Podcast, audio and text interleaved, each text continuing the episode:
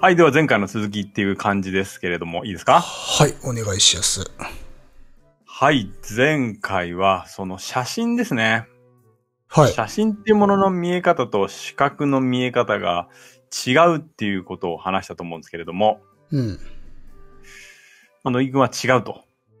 どうでしょう写真っていうのは、どのあたりが視覚と。それは単純に視野が、の広さが全然違うし、うん。あとは、いやまあ単純な話、あの、性能が全然違いますよね。人間の目と。性能。うん。人間の目ってほら、センサーとかすごい可変なので、うん。という、 す非常に、なんですかね、こう、メカニカルな部分での違いみたいなところはあるんですけど、そういうことではないですか。まあ近いですね、結構。うん。まあ、外して写真の方が狭いイメージはありますね。その、イメージ的にも、その、実際に見えてるものも。まあそうですね。その狭さというのももちろんあるし、えーっと、一応ですね、まあ写真っていうものが遠近法とかうん。視覚に近いものを切り取れるものだとして、うん。この遠近法の論理っていうのは、えー初めてこう活字としてしっかりと発表したのが15世紀なんですよ。発表されたのが。ほう、はいはいはい。うん。そう。レオン・バティスタ・アルベルティって人ですね。うん。まあ、芸術家であり、建築家であり、こういうなんか論評みたいなのを書いてる人なんですけど、うん。特にこの人のあの絵画論っていうのは、この美術史上、こう最も影響力のある美術書として有名なんですけど、うん。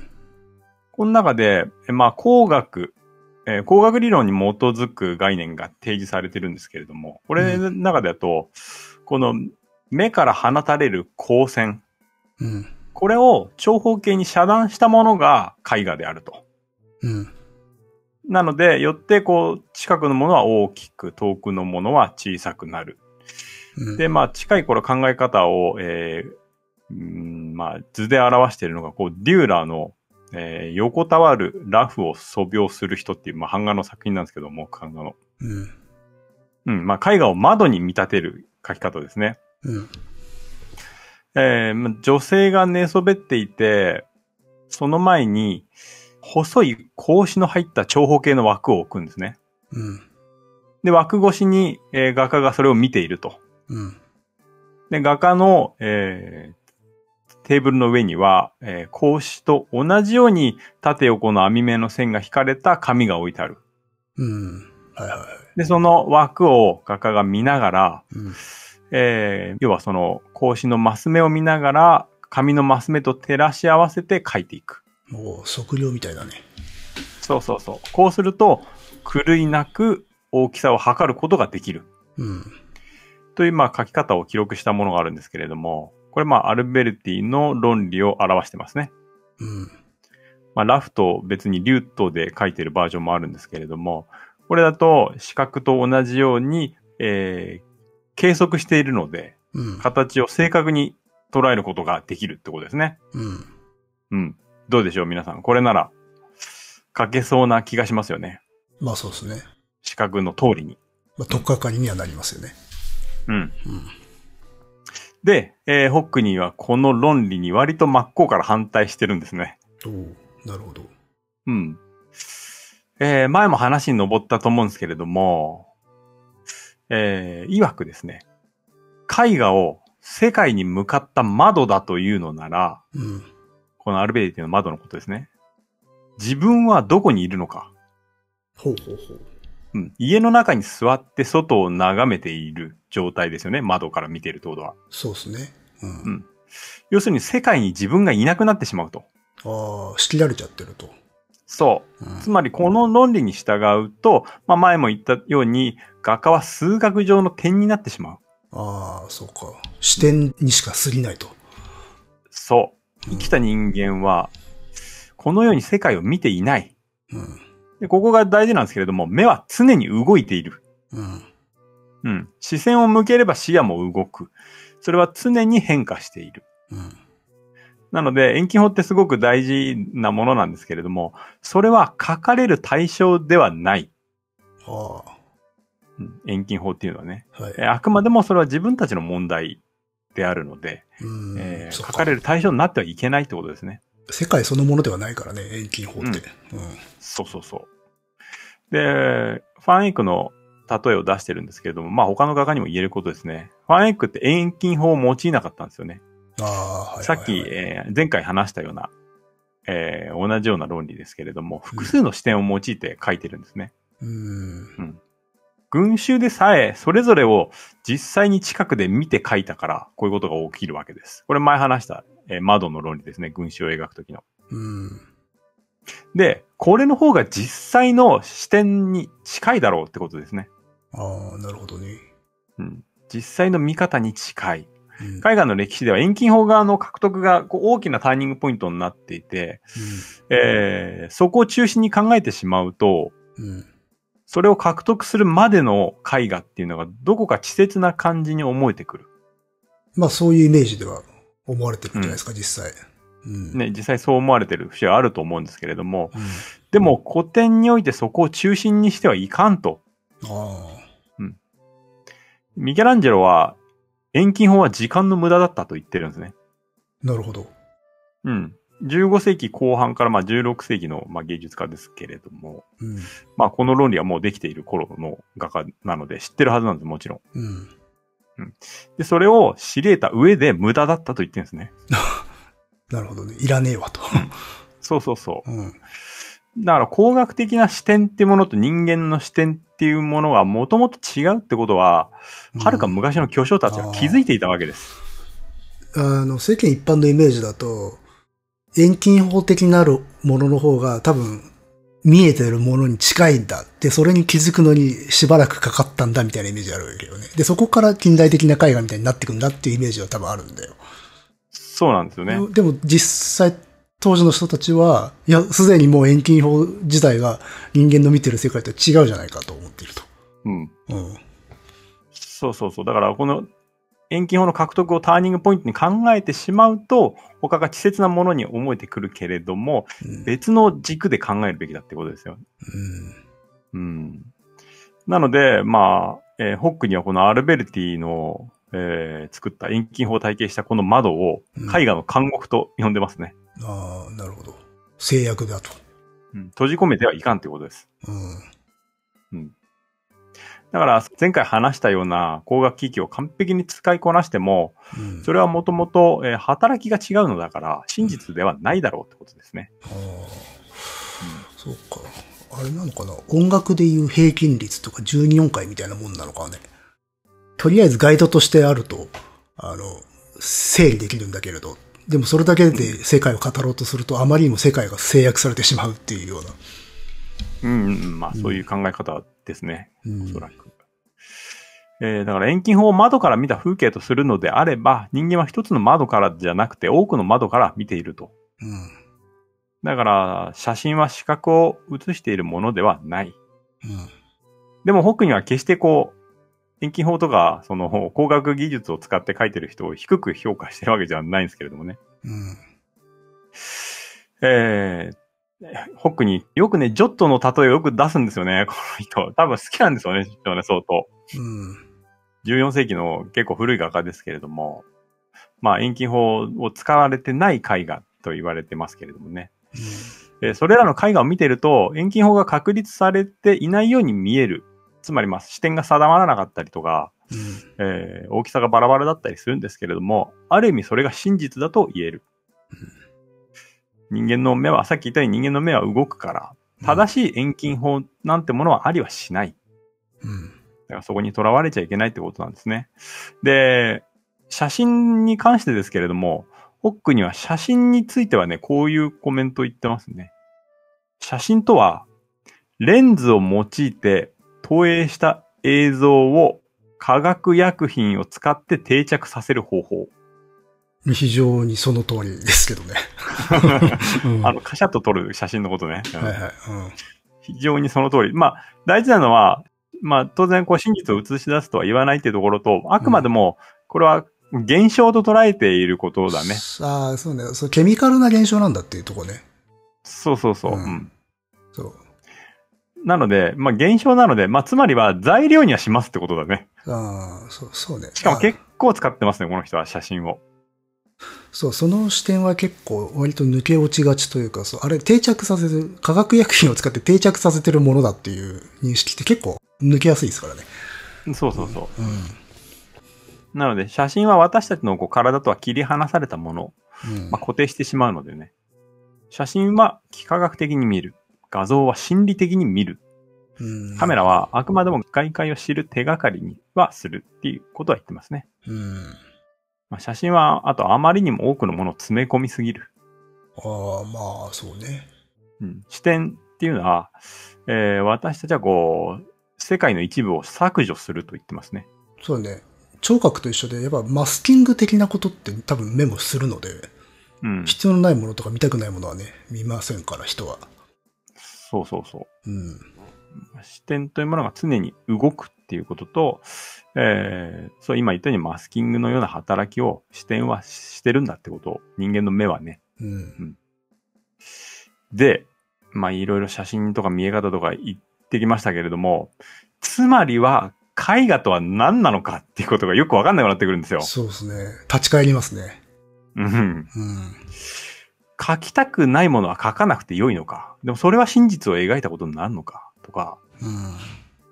皆さんは絵画とは何ですかね何だと思ってますかねあまりにも幅が広すぎるだろうって思うけどね。でもまあ少なくともその一般的なイメージ、それこそさっき遠近法の下りでも話したけど、まあ見えてる世界を映し取るものだって多分思ってる人は多いんじゃないですか。うん、うん。そうですよね。うんそうだと思います。そうにしておきましょう、今んとこ。うん。で、これからちょっとあの、ホックニーの絵画の歴史っていう本を、えー出してまして、これはホックニーとマーティン・ゲイホードっていうあの美術史家の対談集なんですけれども、うん。えーまあこれを中心にちょっと話していこうと思うんですけれども、これ対談集なんで話があっちこっち行くんですよね。ああ、まあ系統だってはいないと。そうそうそう。で、まあ洞窟絵画から iPad までってこう書いてあるんですけれどおもー、最近の。 うん。うんそうそうそう。まあ、要は、絵画、一般的に絵画とされているものと、えーそうではないもの。つまり、こう、三次元を二次元に落とし込んだものなら、えー何でも 取り上げています。うん。えーなので、まあ、ここでは画像というふうに捉えてますね。絵画というよりは。うん。うん。様々な、えー時代とか様々な文化においての画像についての対談集なんですね。なので時系列に沿ってじゃなくて、まあ、いろんな画像を帯のように見て、えーいる感じですね。うん。で、今までいろいろ絵画について話してきましたけれども、ホックイの視点。これ、冒頭の言葉が素晴らしくてですね、ここ読めば別にもういいやっていう感じなんですよ、このあ本あ、。そうですか。結論が。 そうそうそう。よく聞く言葉ではあるんですけれども、あ、ホックニーの絵画のスタンスをこう、的確に表してるなっていうのが最初に出てくるんですよ、本当に。うん。ここで、ホックニーがピカソの絵に関して話してるんですけれども、ピカソの描いたフクロウの絵ですね。うん。一番最初に出てくるの、最初のページに。うん。でそれに関してホックニーが、えーここに書いたピカソのフクロウの絵がある。一人の人間が見て得た経験を説明していて、剥製よりずっと面白い。うん。画像はどれも見たものの説明だっていう文で始まるんですね、これ。うん。うん。で、説明的っていう言葉は、絵画とかではあんまり褒め言葉としては使われないんですけれども、そうですね。うん。そうしたなんか今日使われるような表面的な説明じゃなくて、もっと根本的な空間のうん。捉え方そのものみたいな感じですね。語られてるものっていうことなのかな、じゃあ。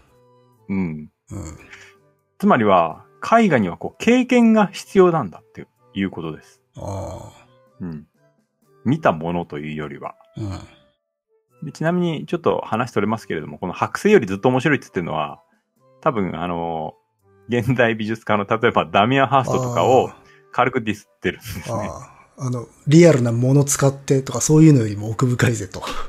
うん、そうそうそうそう。白星を実際使ってますし、えっ、と、もうちょい辛辣な感じで書いてありますし、もうちょい辛辣なことをインタビューとかだと言ってまして、あ軽く論争になってましたね、あ一なるほど。時好。きじゃねえんだ。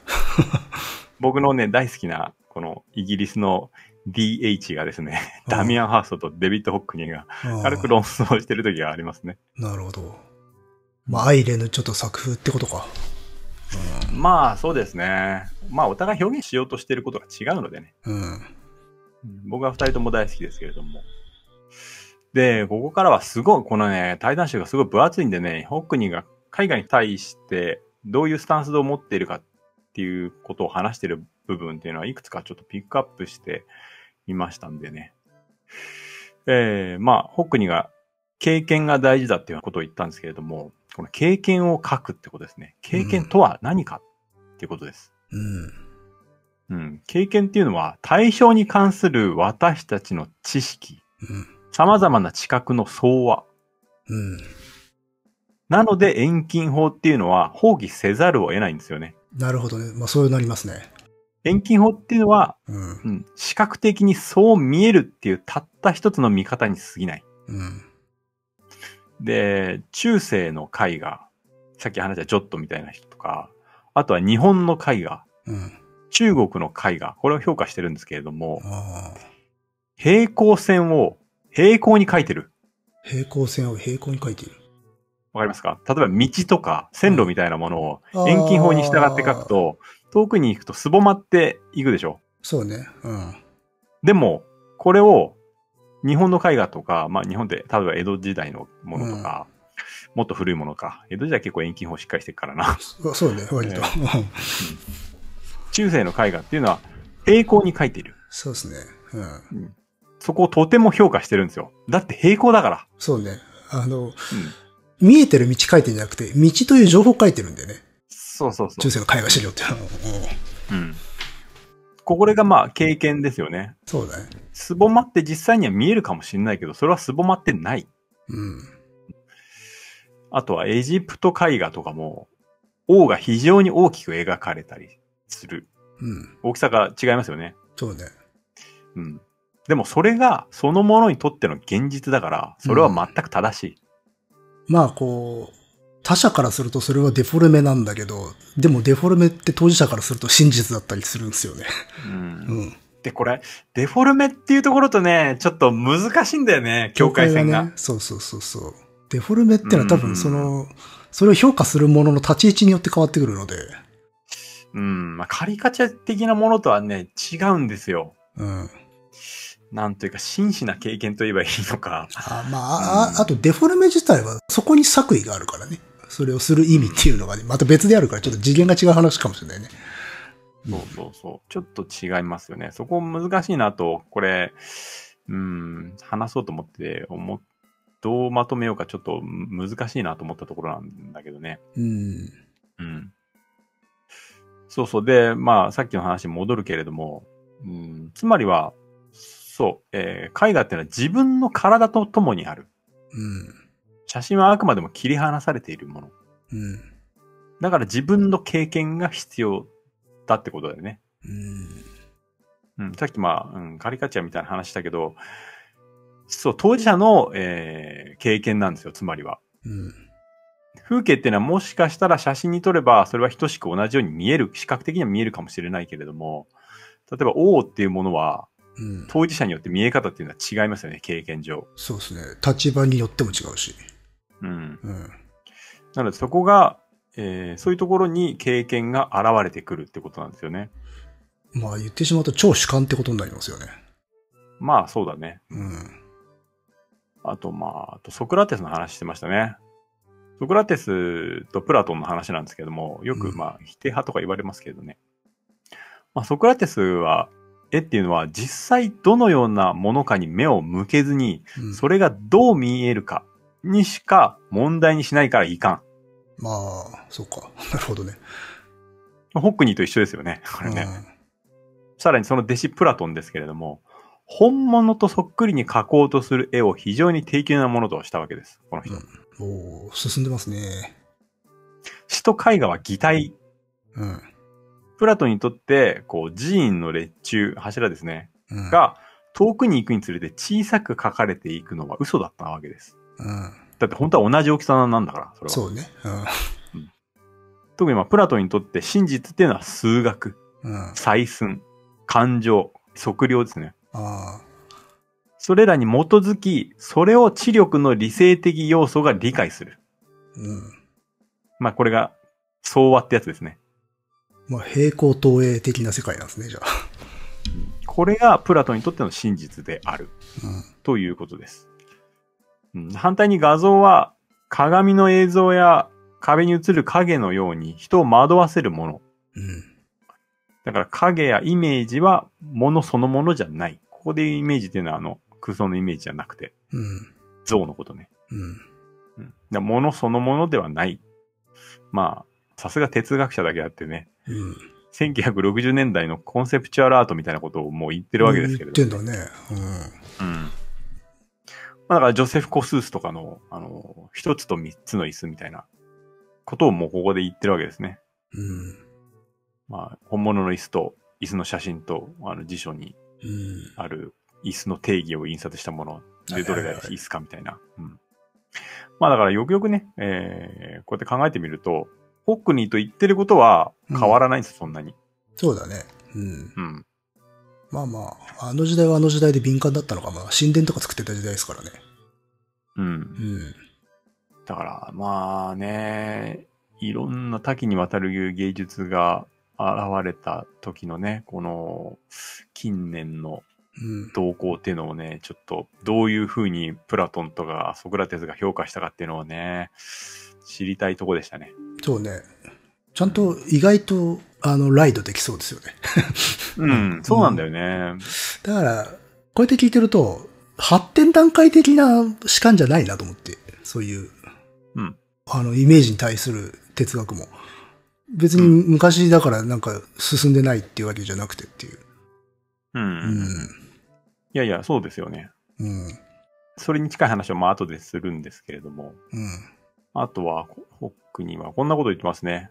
画像は地図に近い。そう。はいはいはい。三次元を表現することはできない。うん。だから全ての地図には欠陥や偏りがある。うん。けどそこには制作者の知識関心が反映される。うん。まあ、野木がさっき言ったことに近いですね。中心があってそこから放射状に広がるものとか円錐を広げたものとか全て違う。うん。脇に追いやられたものが小さく書かれているものさえある。不可能だからこそ意図が見えてくる。まあ、野木がさっき意図が見えるみたいなことを話したけれども、まあそういう話ですよね。うん。不可能だからこそ、そこで、えー意図が見えてくるわけです。うん。なるほどね。どうやって二次元に落とし込むかっていうところに、うんえー意図が見えてくるわけですね。そうか、選択肢が限られるというか、すべてが100%できないからこそそこに作風というか、アイデアが出てくるっていう。そうそうそう。うん。まあ基本的な当然の問題なんだけれども、まあうん現実三次元で海外二次元なんだから、まあね、まあ広い意味でのそこ抽象化が行われて、そうですえね。ー当然なわけで、うんそれをいかにして書くかっていうことなんですよね、要は。うんで、この二次元に落とし込むときに、ホックにはね、この、印っていう言葉を使うんですね。印。う。うんん。これがまたちょっと説明するのは難しいんですけれども、うん。要は、いかにして書く、絵画をいかにして書くかっていうと、印をつける。印のマーク。うん。うん。これを見ようとする行為があって、初めてそう見られる。はあはあはうん。印の見えないものは良くない。あ。なるほど。うん。なんか、パッと聞くと記号性みたいな 感じになっちゃうけど、そうではないんだろうね。なんて説明しようかなっていうのはずっと考えてたんだけれどもね、まあ、こうしか言えないなっていうのは、まあ、物を表そうとして、うん。うん。指示体、つまり紙とかキャンバスうん。に付けられた痕跡と捉えるのが妥当だなと思って。痕 跡が。うん。痕跡、影、ううんんなんか、どれが一番、適切というよりかどれが一番近いかって感じになってくるな。うん。言葉の選び方としては。印、まあ、いろんな素描の例とかを出しながら印に関して説明してるんですけれどもね。うん。要はまあ少ない線とかタッチの中にどれぐらいの意味を込められるかみたいなことですね。レンブラントの創業を例に出してましたけれども。うん。あとは、これを見ようとする共犯関係、これが大事なんだってことでうすん。ねあ。あ、それはね。うん。こういうふうに言われちゃうと、なんか見る側に特別な技術が必要ななんじゃないかって思われるかもしれないんだけども、そういうことじゃなくて、もっと人間のこう根本的に持ち合わせてる神経に反応するような印が必要だっていうことなんだと思う。意識せずとも、まあ、そうわかるぐらいの。だし、多分、そういう一定の共犯関係が全く存在しない関係性だったら、多分、どんな人も絵画とか、画像、てか画像の意味はそもそも取れないと思うよ。うん。うん。そうそうそう。だから人間はまあ本来見ようとする、見てしまう生き物。絶対意味を取ろうとするしね。うん。うん。あとは、印には手数の少なさも重要だって言ってましたね。と、うん。一つのストロークにどれだけのものが込められるか。なるほど。強弱、長さ、太さ、スピード。うん。だからまあ、今のでちょっとピンとくるかもしれないけれども、中国絵画をそうね結構参照にしてましたね。さっきから聞いてると、これどう考えても東洋画だよなって思っ てて。その、うんすごく高く評価してますね。うんあー東洋の方を。あとピカソですね、評価してるの。あで、あの中国の絵画について話してるところでは、目と手と心が重要だって言ってたんですけれども、あ、うん。これで言う時の心っていうのは、あの、なんか東洋の精神修行みたいなそういうもんじゃなくて、うん。もっとね、あの、糸とか、ああ。意志とか作為みたいのに近い感じで使ってました。なるほどね。アイディアっていうか、うん。そうそうそう。だからそれらをいかに少ないタッチで、まあ、達人みたいなタッチで書くかってことですね。うんで、要はタッチが少ないものをよく評価してるんですけれども、まあ、うん絵画の完成っていうさ、話を、まあ、乃木くんとかもした、ちょっとしたような気がするんだけど、うん。うん。まあ、 た確かその時僕らは締め切りだって言ったんだけど、あ あ。もうそう、そうですね。ホックには絵画が完成した瞬間っていうのは、意図を達成した時ってあ言っあ。てます。うん。まあ、この意図っていうのも具体的なメッセージってことじゃなくて、自分の経験が反映された時うんっ。ていう感じでしたね。なるほど。まあ、うん。奥深い締め切りなんてそんなさもしいことじゃない んですよね。まあ締め切りがない人なんだろうけど。現実的な世界で生きてる僕らとは、 うん。ちょっとだいぶ違いましたけどね。あとまあ、乃木が発展段階みたいな話をしてましたけれども、うん。あの、これ、要は、ホックには、これね、絵画に進歩はないって言ってるんですよ。前も言ったかもしれないけど。うん。うん。まあ、レビストロースみたいな感じですけれども、でも本当にそんな感じですね。うん。まあ一人の作家は成長するし、技術も発展するし、時代によって。うん。でも、絵画そのものは、絵画というか画像ですね。うん。そのものは進歩しない。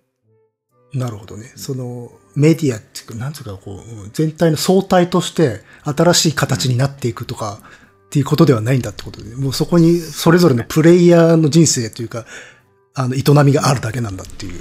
うん。まあ、前回話したのは絵画の視点の歴史がこうスクリーン上で繰り返されたのとかもそうだと思いますけれども。うん。うん。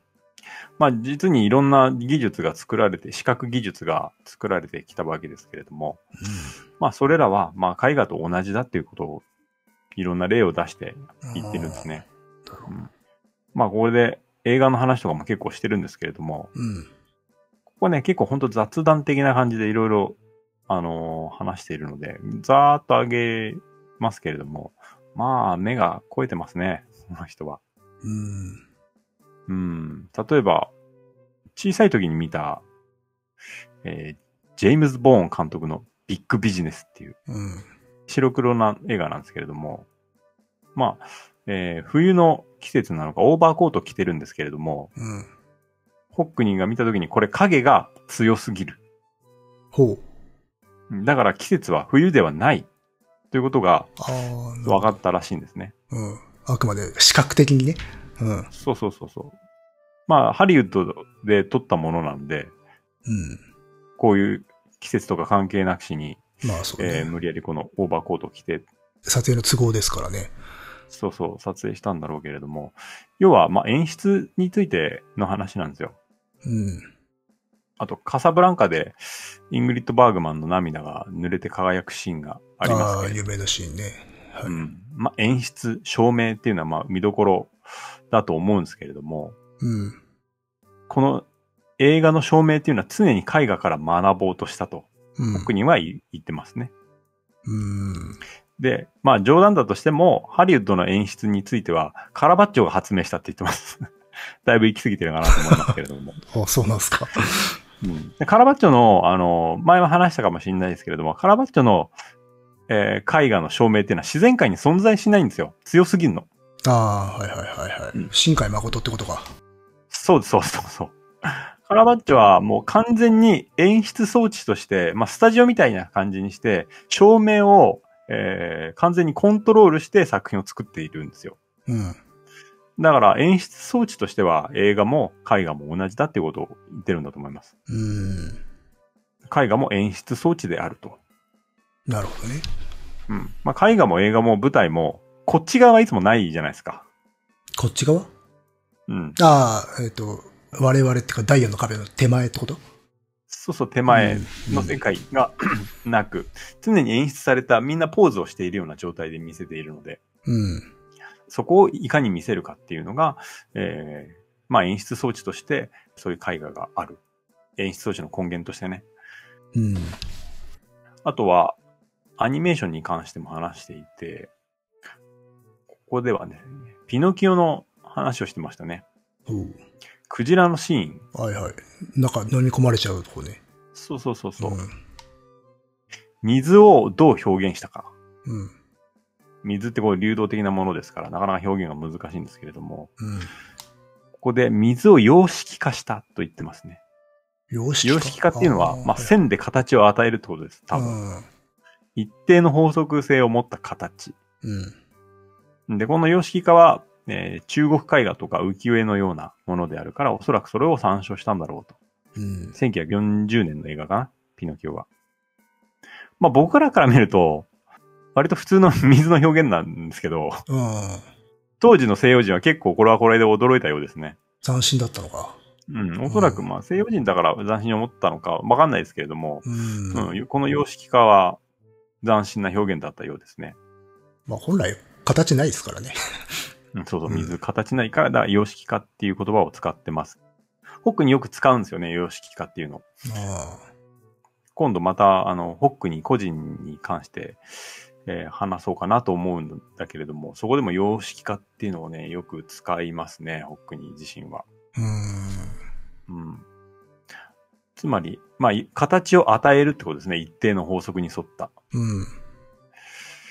で、その様式化について、えーっと、ジョットが14世紀に書いたラグダをディズニーは、えー利用しているとか、うん。うんあとはエイゼンシュタインの、えー俺見てないんだけど、アレクサンドル・ネフスキーってネ見たフスキー、はいはい。名作ですね。その表情の合戦の槍の扱いが、はいはいはい。うんベラスケスのブレダの会場っていう作品からヒントを得ている。あそれ有名ですかあの、そのシーンが特に有名で、あ、そうなんだ。うん。今見てもすごい迫力ある戦いですよ。そこの槍の使い方がベラスケスから、ベラスケスの構図から取ってるっていう。絵画的なモンタージュがありますよ。あそうなんだ。うん。もう見てないから、ちょっと何とも言えないんだけど。 あとはコッポラの地獄の目視録はもう、 どこのシーンも絵画として成立してるみたいな、これこれはベタ褒めでしたね。ああ、好きな んだな。あのまあまあ、一枚絵がすごいパンチ効いた作品ですからね。どれもね。うん。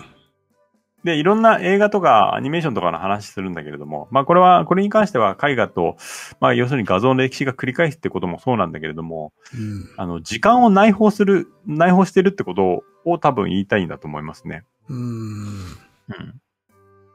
で、ルシアン・フロイドってあの、かの、フロイドの孫だかなんだかなんだけど、うん有名な画家なんですけど、ホックに描くために120時間スケッチしたららしいんですよ。 そ、そんな、だから写真はどこ切っても同じ瞬間だけれども、絵画はそうではないと。うん。絵画には時間と空間が欠かせない。で、その二つは不可分である。うん。で、この時間ってことなんだけれども、物語的な時間とはまたちょっと違うんですよ。うん。絵画を見た時の目の動きが空間を構成する。まずはじめに何を見るか。うん。で、次に何を見るか。自分の視点からだと、相手の顔は正面から。うん。だけど、靴は見下ろす形になる。うん。ああ。写真っていうのはそれが一度に存在してしまう。うん、だから、視点が空間と時間を作り上げていく過程というものがそこにない。あうん、そういう時間性ですね。あ、なるほど。だから、どっちがいいかっていうものではないけれども、こうした時間の概念、うん。物語性とはもちろん違う時間の概念っていう、えー、まあ、絵画独特のもんだと思うんだけれども、そうね、そこはちょっと区別を多分しなきゃいけないんだけど、難しいかもね。例えば写真は時間持ってたりするんだけど、多分それはホックニーが言ってる時間と違うんだろうね。物語的な時間なんだろうね。うん。シャッタースピードあるんで、時間あるんですよ、写真って。うん。そう。でも違うんだよねだからその時間とはね、違う、物語的なうん時間とは違う、こう視点が作り出す、うんこう空間を醸成していく上で出来、出来上がっていく時間みたいなものですね。これ、うんちょっと難しい。絵画独特なもんなんだけなどん。だろうね。だから、もうちょっと包括的な時間なんでしょうね。うん。うん。だから、その、えー醸成していく時間が一度に存在しているっていうか、また難しい概念なんだけど、ね。あーでも、今聞いてて、ちょっとこう、わかりそうって思ったのは、あの、相手の顔を見てるときは正面だけど、相手の足を見たときに見下ろす形になる。まあ要はアングルうがん同時に複数存在している状態。まあ実際は同時じゃないんだけど、ん目が動けば、それに応じて世界が空転するんだけれども、ただうん、体験って同時にあるんだよね。そう、体験は同時になんですよ。うん。そう、見下ろしてる、足を見下ろしてるシーンと、相手の顔を見てる瞬間が、ほぼ同じうん。レイヤーにオーバーラップしてるっていう状態になってはいるから、うん、うん、そういう時間ってことだもんね。そう。うん、で、ここの説明のところは、ホックニーの絵画見る上でも非常に重要なところですね。ああ、なこるの視点。うん。うん。この様々な視点が一度にあるこの時間性みたいなものですね。うん。で、これを表すのが印なわけですね。ああ、そこで出てくるんだ。うん。印が、に集約されていくわけですね。あうん。だからまあ、この物語的な時間とね、ちょっと区別難しいんですけれどもね。あまあ、もうちょっと外的な時間ってことなんでしょうね。その物語的な時間っていうのは。そうそうそう。うん。だからまあ、あのー村上隆ともスーパーフラットを提唱して、そこに日本絵画の持つこう、時間性っていうものが、まあこれも視点誘導によって時間が出来上がっていくみたいなことを言ってたんだけれども、これはまあ物語性を含んでいるんですね。ああ。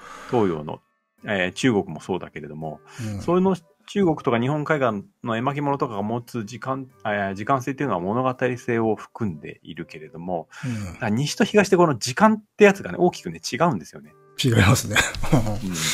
むしろ西洋は比較的こう時間をなくしてきた物語性っていうのをなくしてきたんだけれども、うんでも、今さっき言ったようなホックニーが持つような時間っていうのは、えーより増幅させてきたわけですよ。うん。うんだから難しいんだけどね。無時間的な瞬時性みたいなやつですね。なんかもうそこら辺はもうし、あれですよね。あの、世界、まさに世界観の話になってきちゃうからね。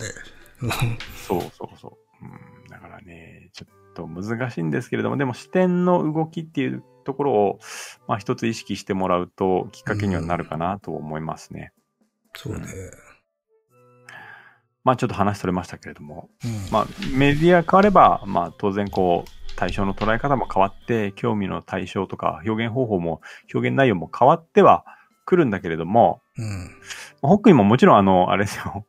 映像の表現しようと思っていることと、絵画の表現しようと思っていることが違うっていうところはもちろん理解うん。していますけれども、うんでもまあ絵画にはもっと、えーできることが多くて、多岐にわたっているんだぞっていうことを、えーまあ言ってるんだとは思います。うん。で、絵画っていうのは多分今の技術から考えると、不自由だし、すごく難しいものだと、そして面倒なものだと多分考えられると思うんですけれども、うん。でも制約は起爆剤ですよ。なるほどね。 10本の線を用いて線を描けと言われるのと、うん100本の線を用いて絵を描けと言われるのでは、うん10本の方がはるかに創意工夫を必要とするじゃないですか。そうですね。う。うんできないことが多い方がクリエイティビティが生まれるわけですよ。ん。で、10本の方が、もしかしたら自由かもしれないしね。そうなんです。そこですよね。ここがやっぱ一番面白いところじゃないですか。本質的なところですよね、クリエイティビティの。うん。だからさっきあの、3次元を2次元に落とし込むのは基本的に不可能だみたいなお話しましたけれども、うん。だからそこに、こう、作者の一番注目しているところとかが自然な形で現れてくるわけですよ。うん。自由が少ないんで。そうね。うん。制限があるからこそ、クリエイティビティみたいなのが生まれてくるんですよね。うん。だから、これまでも歴史の中では、絵画ってこう、立ち位置が常に危ぶまれて存続してきましたけれども、うんえー、まあ、不自由だからこそできることが多い。うん。っていう、この絵画の真の意味での自由性みたいなものを、まあ、言ってるわけだと思うんですよね、僕は。うん。だから、まあ、これに関してはね、非常にピカソをね、 あの、評価してますね。ああ、なるほどね。伝えられるものが多いっていうものを、えーうんより体現してたのはピカソだみたいなことは言ってましたね。より反り落としてソリッドになっていでも語っている世界は豊かであるっていうような。うん、そうそうそう。だから人間は、こう感覚もしくはそれ以上のうん感覚があるけれども、えーそれを伝えることができるんだと。うん。うん。写真にはそれが不可能だみたいなことは言ってましたけど、 ああ、そう。 まあまあ、それはどうなんでしょうね。こうやって言われちゃうと、まあ、写真ではちょっと怒るかもしれないですけれども、うん。えー、ほっくりとしてはもう手触りとか、そういう五感さえも伝えることができるんだと。うん。例えば、まあフランシス・ベーコンは、描写は優れてたけども、多分可愛いことも可愛く描けないみたいな。でもピカソならできると。ああ、そうなのか。うん。うん。質感の感覚すら伝えることができる。で、まあ、不自由性っていうものに関してですけれども、私たちは物がどう見えるかっていうのはちゃんと知ってる。うん。でも、ピカソの絵画っていうのは、私たちは物がどう見えるかっていうのはちゃんと知ってはいないと言っているようだ。と言っおおてますね。なるほど。うん。だからもうゼロから、えー表現するんですよ。だからどう見えるかっていうのは時間とどう接するかにかかっているみたいなことを言ってますね。うん。まあさっきこのあたりが。がちょっと一番難しいところではあるんですけれどもね。さっき出てきたその物語的ではなく、より体験的な方の時間というのか、うそう、そう、そう、そこに近いんですよ。ん、内的時間というのか、うん。まあ、写真ちょっとディスられるような形になってましたけれども、あのーあの、画家もちゃんとディスられてるんで大丈夫です。 あ、そうですか。まあまあまあ。デュシャンのさ、うん。階段を降りる裸体を描いた絵があるじゃないですか。うん。あれ、見たことある人いるかなデュシャンのね、階段を降りるラフだったかな。階段を降りる。こういうのはね、ちゃんと見ながら喋った方がいいですね。うん。階段を。なんか残像のようにね、描かれてるんですよ。これですね。あ、もう、とりあえずこれ、ラフなのかなこ れは。何かが階段を降りてますよね。うん。壊れたな。何かがぶっ壊れたみたいな風にしか見えないけど、うん。で、まあ、これも、動きに注目はしている。確かに。うん。でも、ピカソのキュビズムは、絵を見る人の視点に着目している。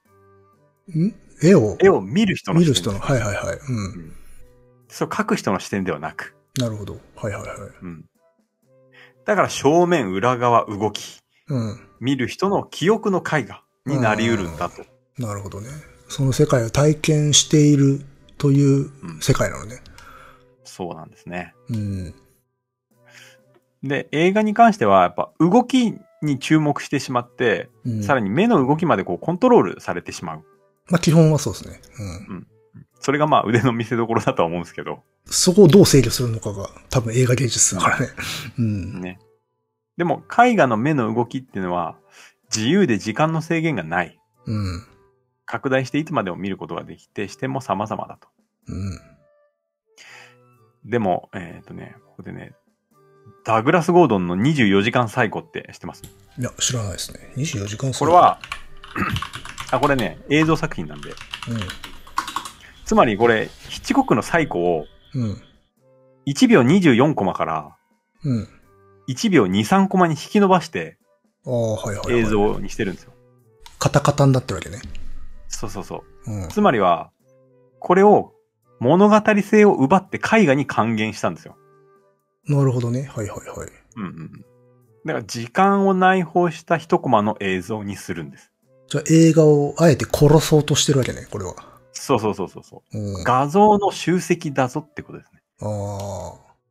絵画的な時間の流れをそこに作り出しているし、それでも絵画としては成立しているぞってことですね。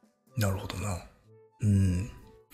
まあこれ僕、あの、ヨガマトリエンナーレで何年前かに見たんですけれども、うん。結構、きつかったですよ。 きつかったですかなんか、 ヒッチコック的には複雑かもしれないね、これね。ええって。まあ、要はまあ、ヒッチコックを評価してるってことでもありますけどまあね。うん。あと、映画が、そのコマを割れば映画を改変できるっていうのは少し映画を侮っている気もしなくもないんだけど。うんおーさすがですね、そこは。いやいやいや、わからんけど。うん映画ってやっぱ角度っていうかさ、何が映画たらしめてるかっていうアングル自体を複数持ってるので、多分どれか一つを潰したとしても映画ではなくならないんじゃないかなっていう気もするんで。おおなるほど。うん。てか、これも映画じゃないかって言われちゃうんじゃないかなと思って。おおなるほどね。この物語性を奪ったとしても、うん、物語なくても映画は映画だからね。うん。なるほど。まあそれはさておきだけどね。 まあ、それはさておき。うん。まあ、さておきなことがもう一個いいですかうんち。ょっと余談なんですけど、うん。これちょっと横浜トリエンナーレで思い出したんですけど、ちょっと話それますけどいいですか、あ、どうぞどうぞ。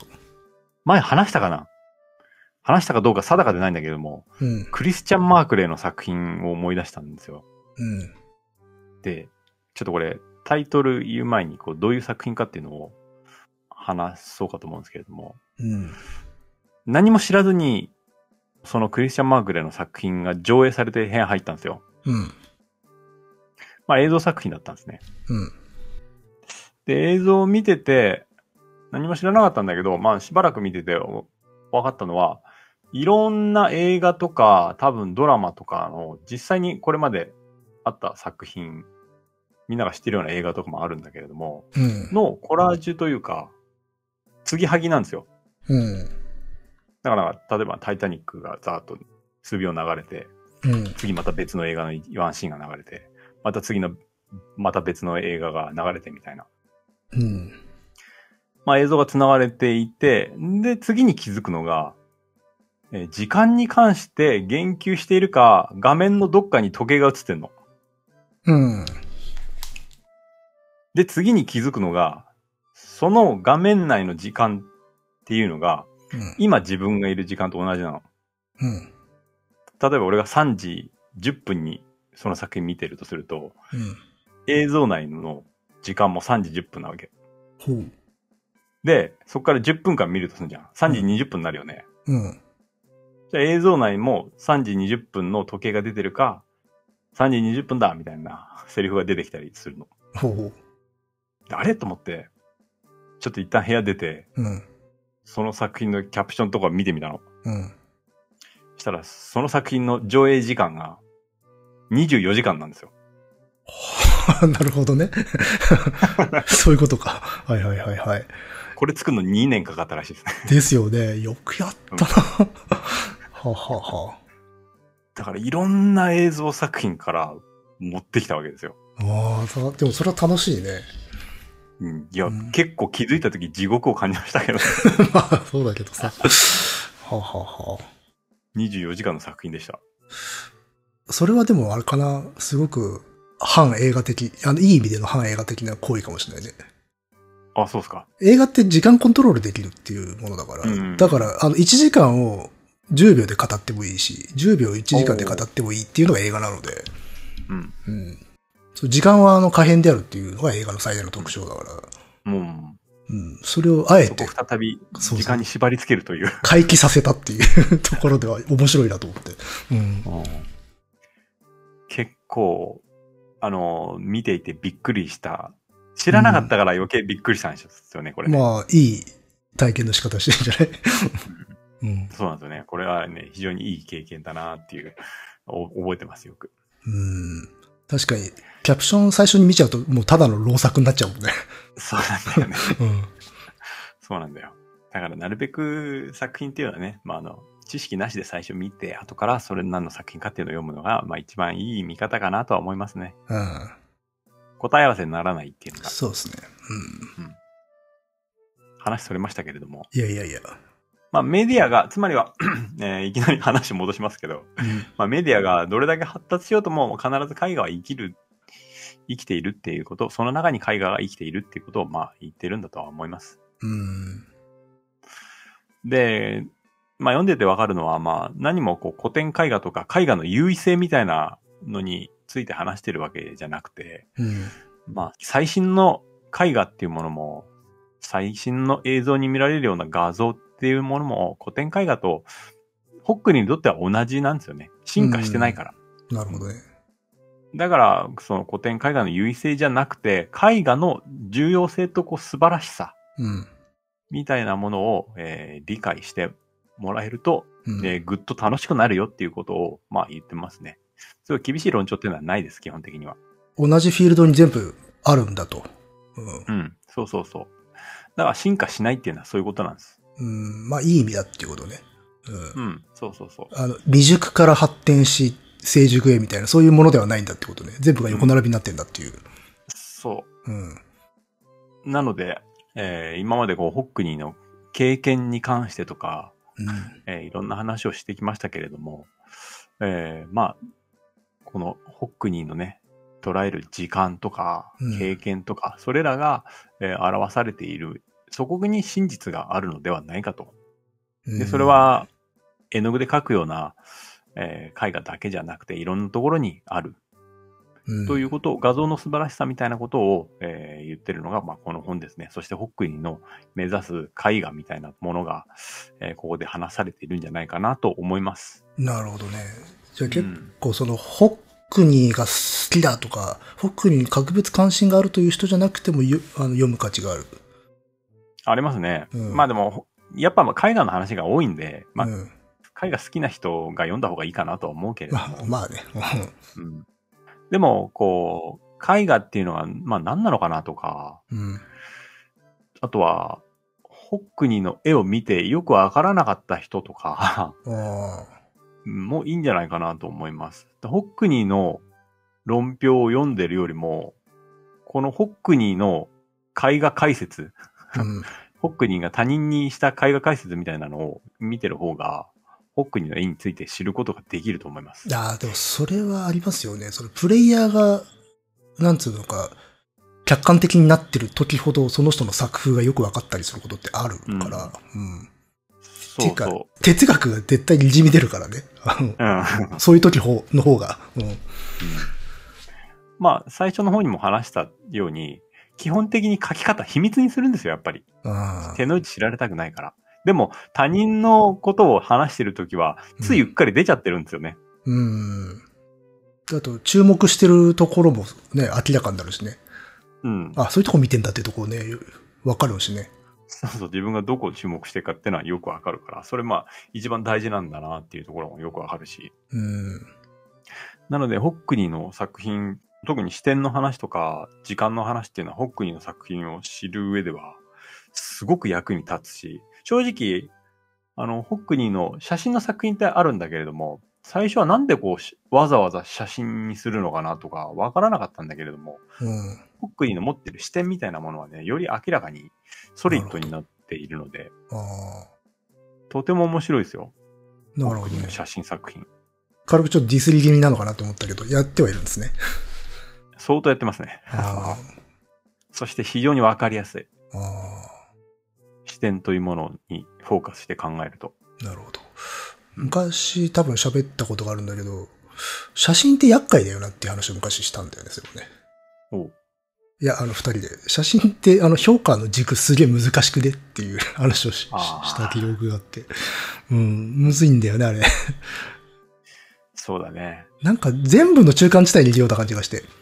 うん。うん。映画でもないし、絵画でもないし。うん。写真の評価っていうのは難しいね。写真のホックには絵画的な使い方としてツールとしてあくまでも使ってるので。うん。だからな、なんつうの、うんどこかの軸から見た写真しか知らないんですよ、私。ああ、そうですね。ううんん。まあ、俺もそうだと思う。だからそこはあの写真を軸にしている人たちがどういう言語で話してるのかっていうのは結構気になるんだけど、あんましになるよわかんないですね。読んだことないですね、あんまり。うん。僕もちょっとわかんないですね。うん二。人の苦手な分野かもしれないねい。や、写真多分一番苦手だと思います。あと私あらゆる、うん、諸活動で一番やってないの写真ですもん。あ、そうかもしれないね。うん。あれに苦手なんです、写真って。苦手というか、あの、わかんない。 わかんないっていうかね、うん、これいいな、みたいなのはもちろんあるよ。あ、これいい写真撮れたな、みたいなのあるけど、けどなんか、うん、でもそういうことじゃないよな、みたいな感じになっちゃって。ううんん。そうそうそう。だから、ホックにもリヒターも写真撮ってはいるけど、それを絵画的に使っているんだそうよね。だね。うん。なので、写真っていうものはまたちょっと違うんで、うん。まあ、ね、前夜はあの、ほら、かつての画家たちがその工学的な技術、まあ、レンズを使って描いていたっていう話だけど、まあ、それの延長上の使い方を、まあ、リヒターとかもしてたってことでしょうん。うん。まあまあ、もうちょい、あれか、作為の中に取り込んだ形での使い方だけど、もちろんそれは。うんそうね。まあでもあれか、視点、見るものっていうものに着目した時には外せないものだから、ある種、客観化するために使うってことありなのかもしれないね、写真とかを。うん。うんうん。でもやはりな確かによりこう視点とか距離っていうものに、やっぱりホックニーのを読んで以降考えちゃうんだよね。うん。うん。フリーズしているなっていう感じがあって、空間が固められてしまっている感じがするのでね。うん。確かに絵画は、どんな人の絵でもフリーズっていう風に捉えたことはないですよね。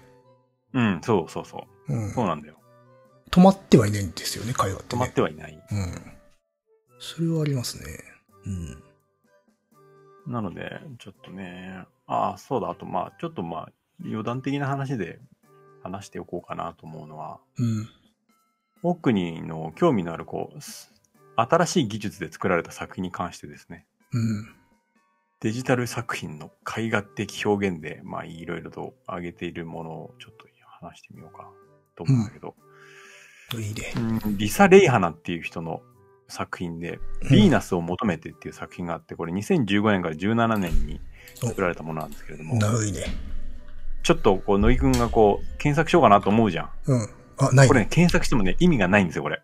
えうん。ないんすかうん。これね、ジェームズ・クックのうん南洋航海と島民たちの出会いを書いた、うん。えーフランスの壁紙が元なんですけれども、はい。それを元にしてね、えー作られた作品なんだけれども、えー、と、元々がね、1000枚以上の木版を刷った大きな作品なんだけれども、うん。うん。これを、まあ、要するにこう、島の人たちの出会いを描いた千枚の木版。これ。を、実際に役者を使って撮影し直して、ほで、横幅22.5メートル。う。うわ、でっけえ。ほう。で、上映に64分。ほ3兆個以上のピクセルからなる、1500以上のデジタル画像の層で構成されているんです。 う。大施設じゃないと無理じゃないですか。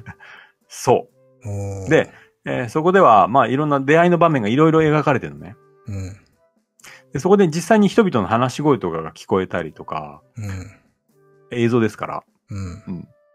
いろんな場面がいろんなところで同時展開していくんだよね。空間の底かしこに点在しているような感じ。はいはいはい。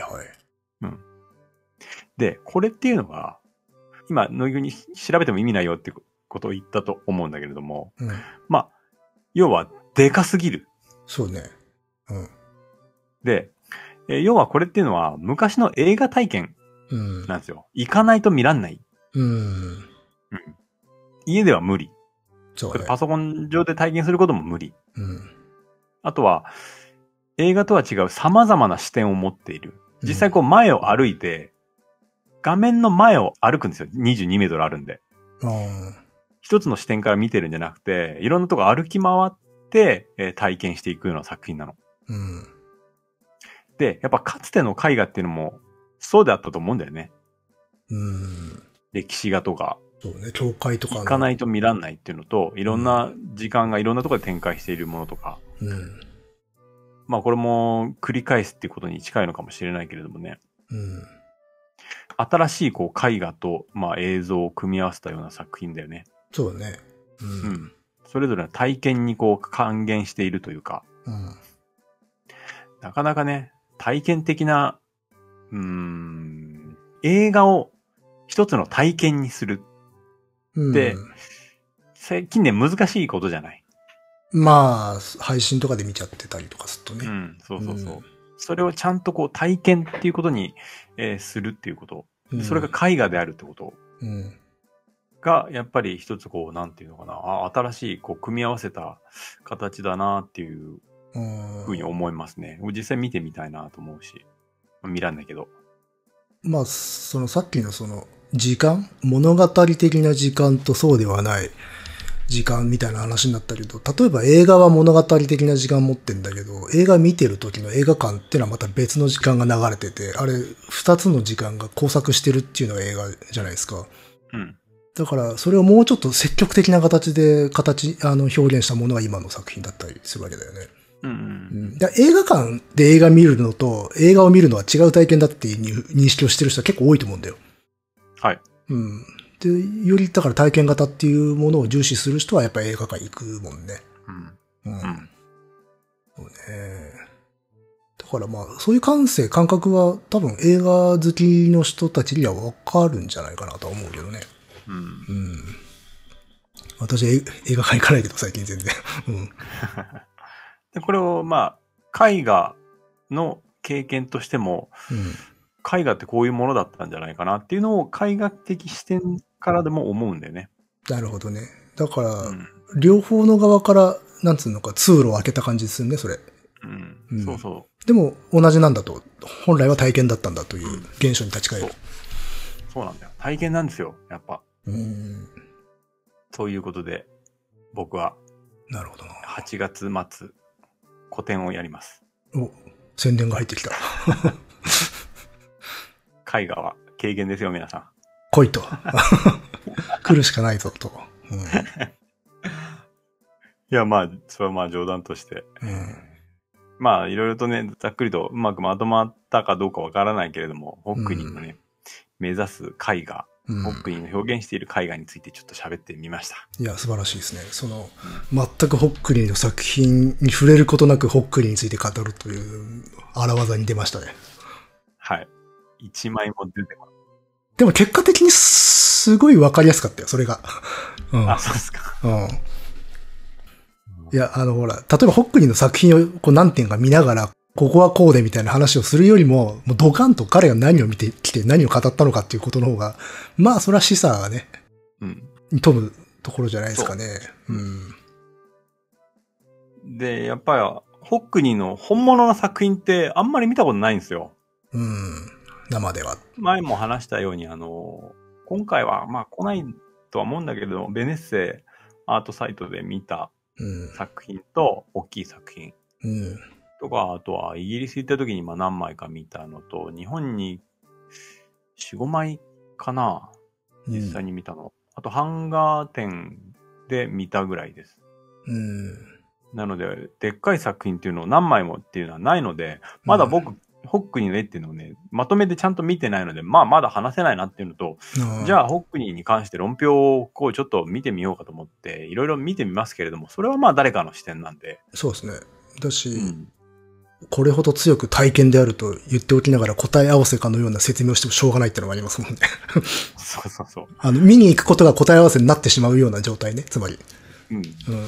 でしょだから、それも違う。そうまあ、いね。ろいろ読みましたけど、やっぱそれは違う。ここで話すのは違うな。じゃあ、ホックニーが他人について説明しているのをとりあえずあああ見るのが、ホックニーがこう、一番表現しようとしていることがわかるんじゃないかなと思って。あでもすごい絶妙な絡め手だと思うの、それは。いいアイディアだなと思いました、私 は。素直に。なので、まあ、ホックニーの作品については、まあ、ホックニーの作品を見た後で喋ろうかなと思っています。うん。うん、それはいいですね。うん。なるほど。なので、肩透かしだったらすいません。いや、すごいいいんじゃないですかね、これは、むしろ。うん。うん。逆でも成立してるし、ホックニーの作品見た後にこれを聞いても面白いと思うんですよ。ああ、そうだね。うん。うん。そうかもしれないね。ですね。時代によっていろんな作風がありますので、うん。いやー、本当に楽しみですね。そうですね。うん。うん。えー、あとは、そうですね、横浜で今年はね、うん。国際アートフェアが、あ、うんもうあれだ、配信される頃には終わっちゃうね。7、8、9であるんですよ。 78の、そうね、終わりだね。ん もう終わってるね。日本だと、あの、アートフェア東京っていうのがいつも3月ぐらいに、あの、有楽町でうん。国際フォーラムでやってるのが大きかったりとか、まあ関東圏内ではそれが大きいんだけど、うんまあ、横浜で、まあ名前は東京現代っていう名前なんだけ ど、パシフィコでやる。うん。これ結構海外のギャラリーも来るんで、まあ行こうかとは思ってますね。なるほど。目白押しですね。はい、そうなんですね。うん。そして8月の終わりには、えー私の個展があと宣伝が出てきてもだ。うん。あら、切れちゃったかなもしもし。はいはい、あ、どうも。うい。え、あ、8月のうん。は末から、えー私、作家ダニエルのい。個展が始まりますので、はい。そう。今、接続切れてましたけどね。さっきあの、時間について語っているあたりから、ずっとね、映像は静止してましたからね。あ、そう。うん 私も私の映像が止まってるなと思ってました。うん。 そうそうそう。それで最終的にあの接続が切れるっていう。うん、そうなんですね。たまにこういうことが。やっぱ変なこと言うと切れるのかな。まあまあまあ、同期してくるんじゃないですか ね。うん。えっ、と、えー以前 DM を送ったことのある方は、うん今回はもう送らないので、ちょっとホームページとかを確認して、来ていただければなと思います。はい。うん。行ってみたいぞという人は、えーお名前、住所を、えー、dice.caesar.gmail.com の方までうん。送っていただければ、えーこちらから DM を送りますので、うん。えーそれを確認して来ていただけたらなと思います。まあ、エクスペリエンスですね。本当に。はい、そうです。それが重要ですね。うん。僕の作品はどうかな。あ ーまあでもまあ本当サイズ感がまずね、最初の体験ですからね。そうですね。そうですよ。そうそうそう。僕はでかい作品を書きたいんだけどね。うん。でかいのは売れないんですよね。まあなかなかね。うん。はい。そうなんですよ。 20メートルぐらい書いてくださいよ。いやー、ほんとなんか憧れですよね。そんな大きい。そんなでけえスペースがねえわ。それこそプール、最初のプールの話になったけどさ、うん。ブラーのジャケットで、あほうほうほう。プールの絵描くんだから、プール台のプールの絵描いてくださいよ。あー。プールの、な、水抜いてプールの中入って、その壁にプール書けばいいの。えあ、てか、プールでプール台の絵を描きゃいいんじゃないですか。あのスペースになるじゃないですか。ああ。そうか。それ、プール提供してくれる学校が必要だよね。なんか、ありそうじゃないなんかそういう活動っていうか、アトリエとして、あの、学校、廃校を貸してるみたいなの、ないですかね。ああるあるある。うそんういうのよくある。プールまであるかわかんないけどさ。うん。あんまりうまくいってるの見たことがないかな。まあね、地の利が悪いんじゃないですか大体そういうとこって。んあの、場所があんまり良くなかったりするんじゃないですかちょっと遠すぎるとか。うーん、そうね。それもあるね。うん。なんかでもあんまりね、運営として、あ、まあ、あ成功例もあるか。うん、アートフェアとかで、うん芸術祭とかでうまくいってるのもあるか。あんまりマイナスなことは言わない方がいいですね。こういう時は。まあでも、とにかくあれですよね。サイズ、でかいっていうのがね、あの、なかなか得難い体験だったりしますからね。 そうです、そうです。あの、うんでかい作品をやっぱり歩いて見るっていうのは重要ですね。うん。そう。どうしても画集とかだと、ね、上からそれを見るだけじゃないですか、一つの視点で。うん。じゃなくて歩き回って見るっていうのが一つ重要なことだと思いますね。そうですね。でかいは正義っていう。うん。うん。僕はもう大きいのを描きたいんだけども、やっぱ、やっぱりまあ、画廊的には小さい方が売れるんでありがたいんだろうなと思って、うん、一応描いたりしますけどね。じゃあ、あの、一部分を切り分けて売れるような絵描きゃいいんじゃないですか。それ、やっぱみんな考えるんだよ ね。ああるんですかそういうアイデア、やっぱ。あるあるある。うん。景気方式。ううんん。それこそこのパソコンのディスプレイぐらいのうん。をこうくっつけてね、たくさん。うん。それ一枚にしてとか。ありますよ。なるほどね。一つ一つも売れるみたいな。うーん。僕そういうのはあんまちょっと、あれなんでなんですけどね。でも最近そのなんか、体験と非体験的なものっていうとさ、例えばデジタルとまあアナログのそういう表現っていう対比が昔はできたけど、最近さ、結構あの、それこそさ、デジタル、モデリングして 3D プリンターで出力みたいなの当たり前にされるようになってきたんで、結構そこの境界もまた仕切り直しなんだなっていうのは思ってますね。 ああ、そうだね。うまあだから、あとは時間的なものだろうね。ん。うん。体験に落とし込めるものは。時間的制約が発生するものとか、うん。その場所で一定時間とか。ああ。あとはまあ AR とか。おおよく観光地とか行ってさ、あの、アプリ入れて、ゴーグルつけて見るとなんか昔のお寺が見えるとかっていうのあるけどさ。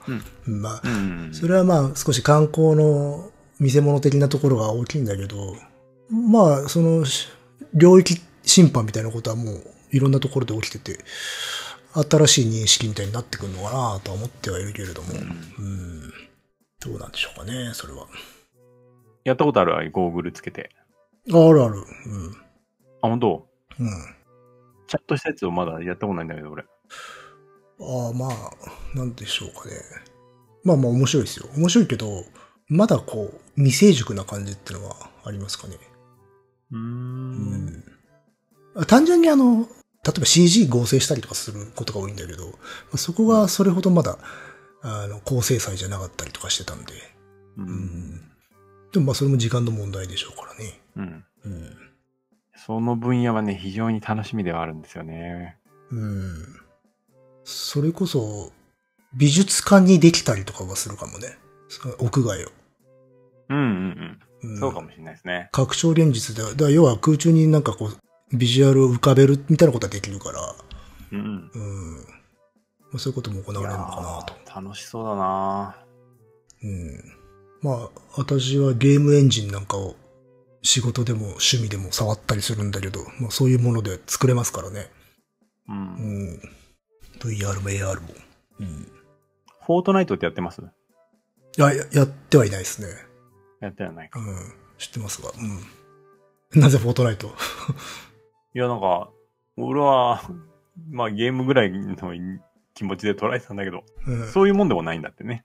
ああ、えっと、その新しい世界を作るうんことがね、できますからね。あの、それこそ、あゲームエンジンを作ってる会社が作ってるゲームなので、うん。うん。あのアンリアルエンジン。うんだからまあ楽しそうだなと思って。面白いですよ、結構。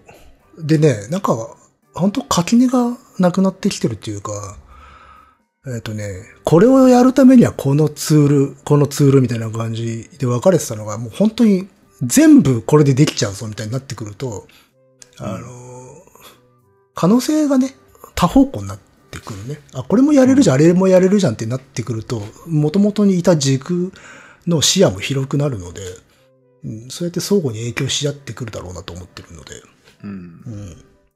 そうそう。逆に言うとすごくジェネラリスト的なというか、うん、一つのことだけやっていられなくなっちゃうかもしれないなとは思ってるけど、うんうん。少なくともデジタルとかではね。うん。そうね。そうなってしまうとちょっとな、なんか時間をただ浪費してしまいそうな気がする。まあそうね。あのーその中でもある程度絞らないと、うん。時間はマジで本当に溶けていくので、ああ、そんな気がするね。何倍の人生 を生きないといけなくなっちゃうからね。うん。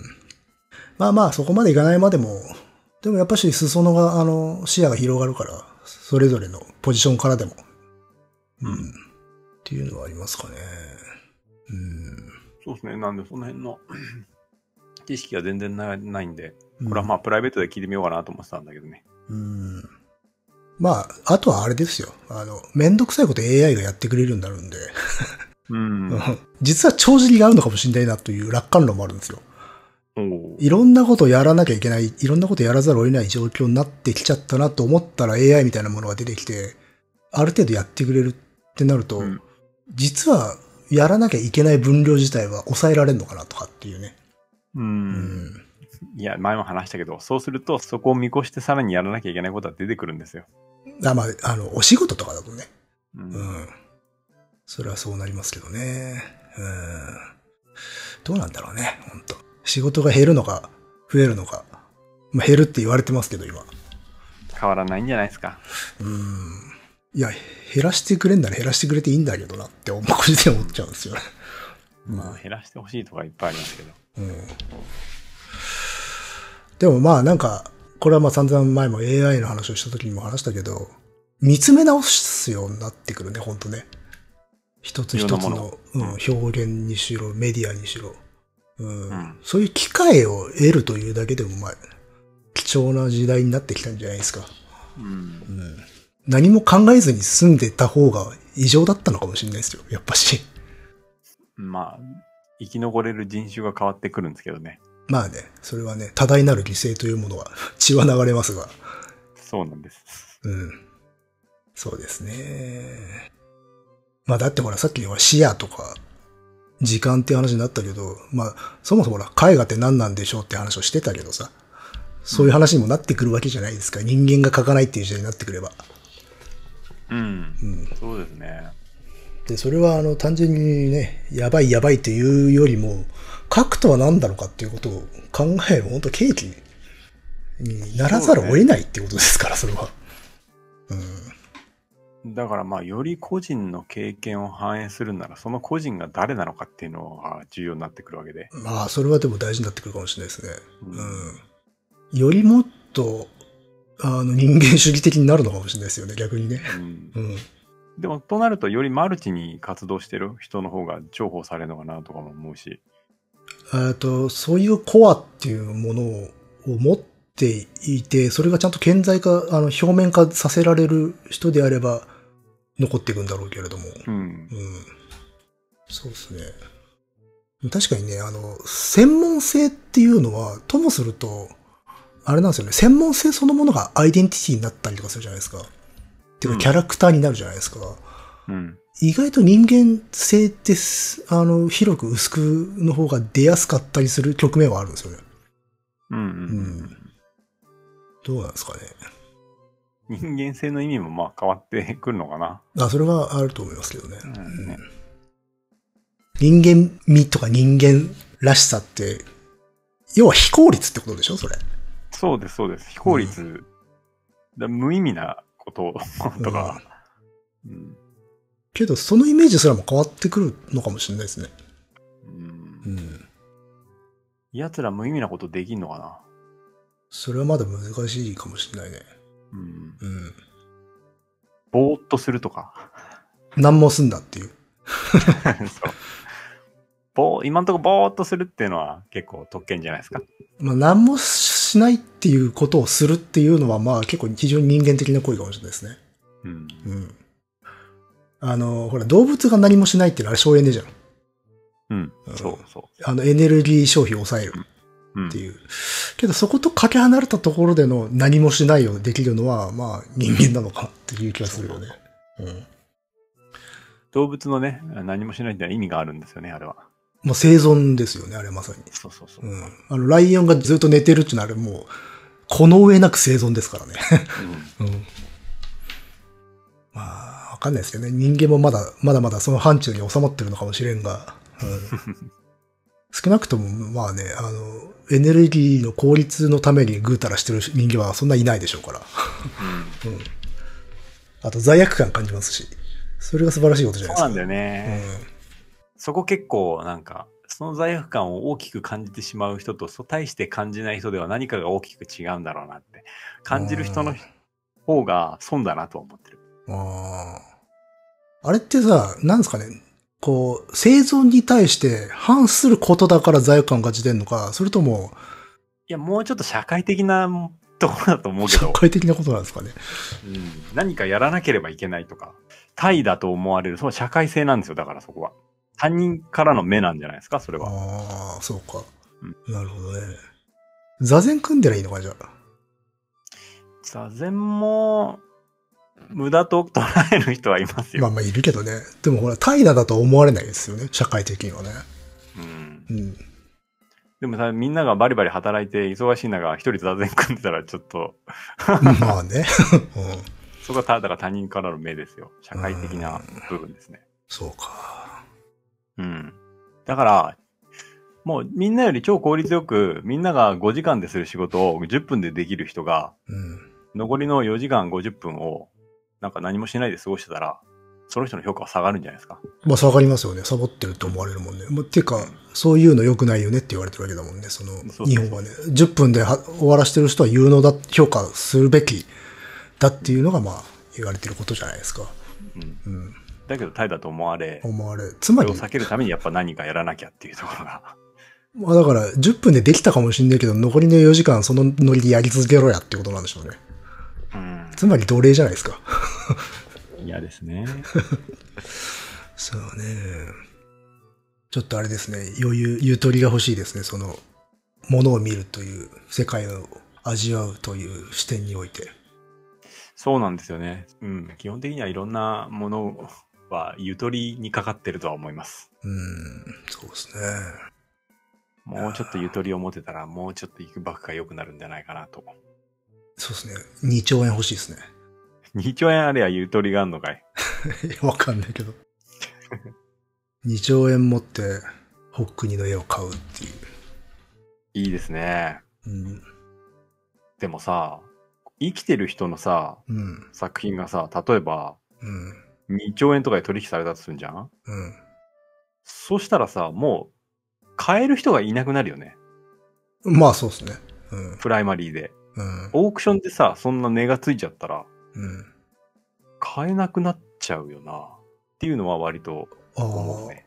あの人類がさ、変えない、 まあそんなことは普通ありえないんだけど、もしもあるとして、 人類の誰一人として買う、買えない値段になってしまった美術家ってどういう存在なんだろうね、それ。 その人は食えるのか。 食えないっていう。 偉大すぎて食えないっていう。 一枚も売れないっていう。 まあまあ画集とかでね、を作って売ればいいのかもしれないけどさ。うん悲劇だ。実際の作品1枚も売れない。そう、伝説じゃないですか、それはもう。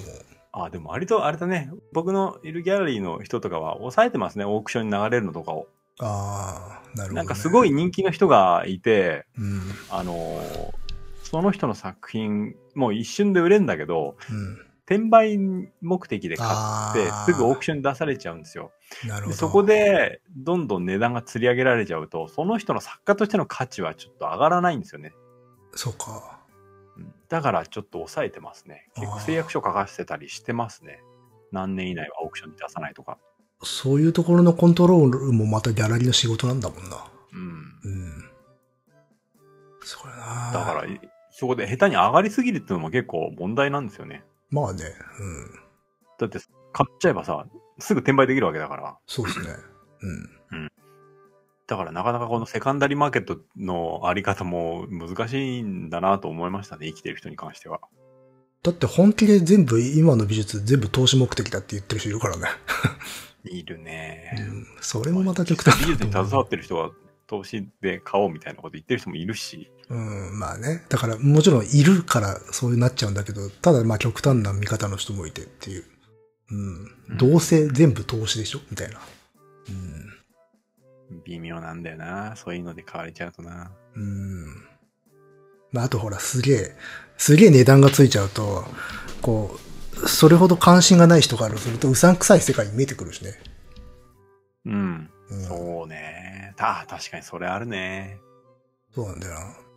一般的な、なんつうの、適度な 価格設定みたいなものが多分あるんだろうけど、うん、それがいくらかは知らんよ。それ多分人によって違うんだけど、ただそれは明らかに超えたものっていうのがね、取引されちゃってると、どうしてももう純粋じゃないんじゃないかって思っちゃうのは、まあ人情かもね。うん確かに。まあ、僕の作品がオークション出たことはないんで、 まあまあまあ。 無関係なんですけど。そのうち出るわけじゃないですか。10億、20億ね、つくわけで。いやー、僕には入らないお金なんで関係ないですね。そうなんですよね。あれ基本的に入らないわけだもんね。うん。うん。それもまた奇妙な世界だよね、ほんとね。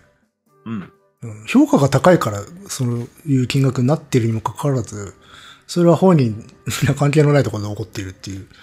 うん。うん。まあなんかダミアン・ハーストとかは、プライマリー、要するに市場に一番最初に出す作品をオークションに出したりしてましたけどね。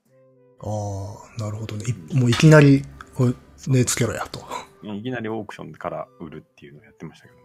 ああまあ、もちろんそれができる立場であるという。まあそうです。うん。なるほどな。まあ、てな感じで。うん。まあちょっと最後はちょっとうろんな話になりましたが。はい。うん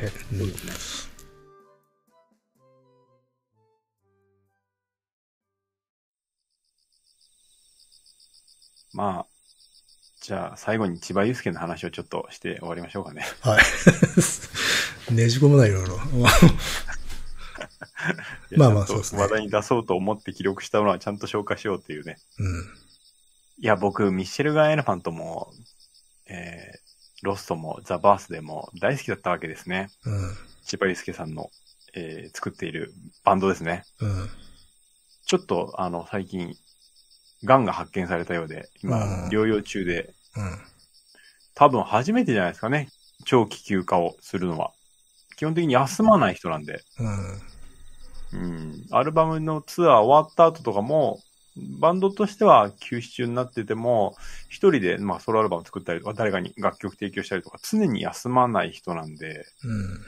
こんなことはね、初めてだったんですね。すすごいペースでアルバム出してるし、いつも。うん。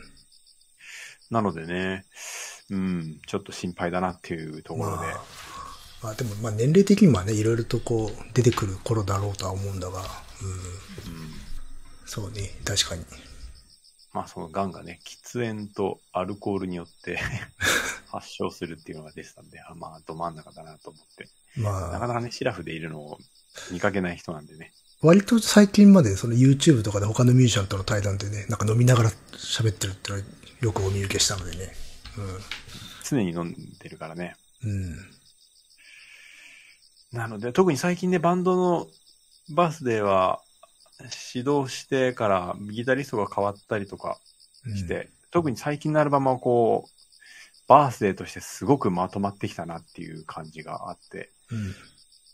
楽しめていただけに、ちょっと心配だなと。うん。なるほどね。うんまあ心配ですね。近年ここ3、4枚はすごく良かったんでね。まあ、自分らのその年齢がを考えたら当たり前なんだが、あの、なんつうの、若い頃とかに聞いていたお兄さんたちが、マジもうそういう段階っていうね、ショック。 うん。そうなんですよね。もうね、そういう段階入ってきましたよね。ええそうですね。まあまあまあ、でもまあ、ね、療養してうん。復復活してくるんじゃないですか。活してくれることを願っております。うささやかながら。なるほど。ねじ込みましたね。はい。おじゃあ私もなんか1個ぐらい、10秒ぐらいねじ込もうかな。うん、どうぞ。そう、最近我々はね、ちょっとメモを書いたりとかするわけですよ。そうなんです。この話をしとこうかな、みたいなの。うんで、、割としないことも多いんだが、そうなんですよね。えー、えっ、とね、裸足の弦っていうメモがあるので、 ありますね、裸足の弦。ねじ込むんですけど、僕はね、裸足の弦を反戦漫画として読んだことは一度もないですね。 という話をしようと思ってたっていう。なるほど。うん。それだけです。それだけで。 うんいや、そういう人多かったんじゃないかなと思って、ほら、ちょっとここのとこ、ちょっと前ね、結構前か、話題になったじゃないですか、その、うん図書室から外すみたいなとかで、学校図書からね。そうそう、その反戦、あの、まあ、反戦漫画として非常に意義深い作品であるからって言うんだけれども、結構あれ、私も、私の友達も、まあ、エログロ漫画として読んでたなっていうのがあって、何漫画エログロ漫画として。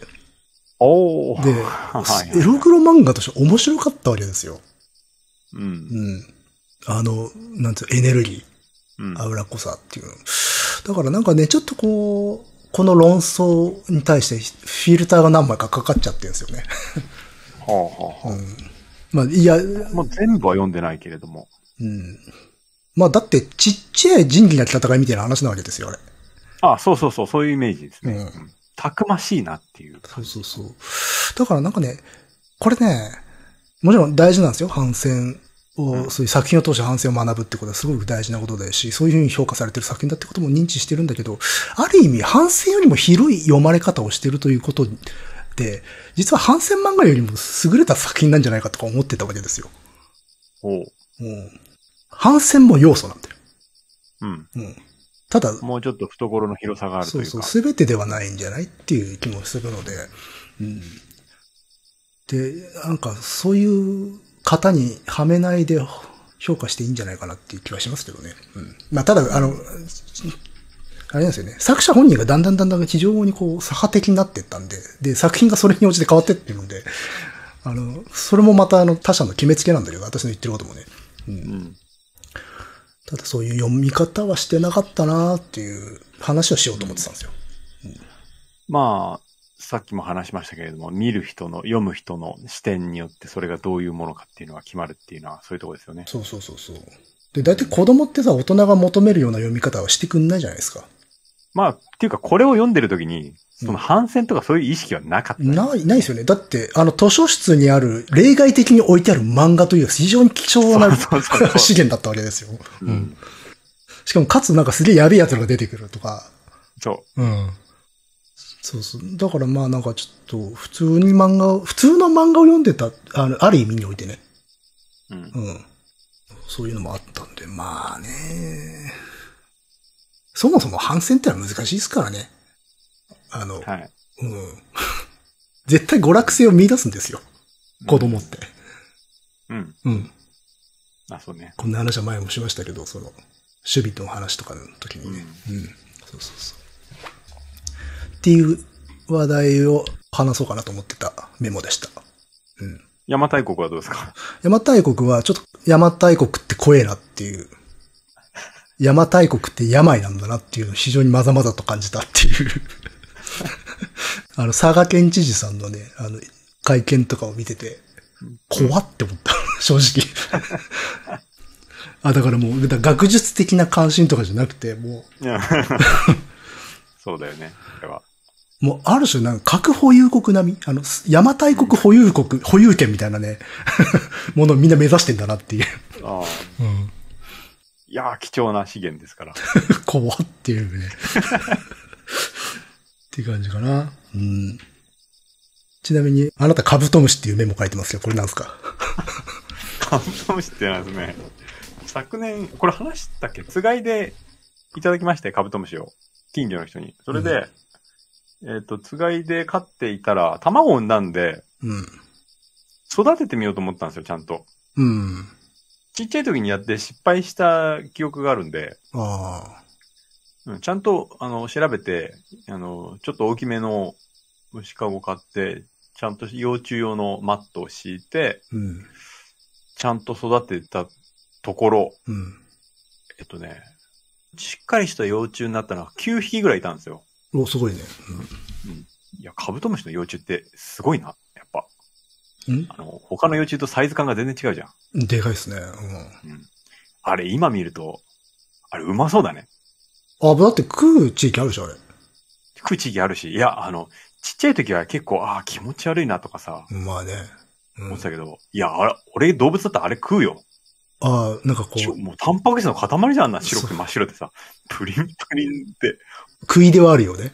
うん。いやー、これうまそうだなと思って。うん。うまそうだなと思ったのと、そのうち4匹がちゃんとさなぎになりまして、うん。孵化しましてね、お、すごいね。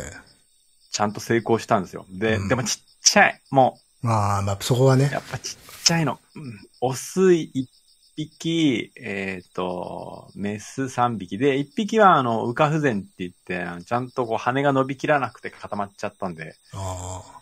うん、飛べない状態になってしまったんで、これはもう買おうかなと思って、うんちょっと元気なオスは、メスをまた追っかけ回し始めたんで、すぐ、あの、その、カブトムシを取ってきたっていう森に放したのと、うん。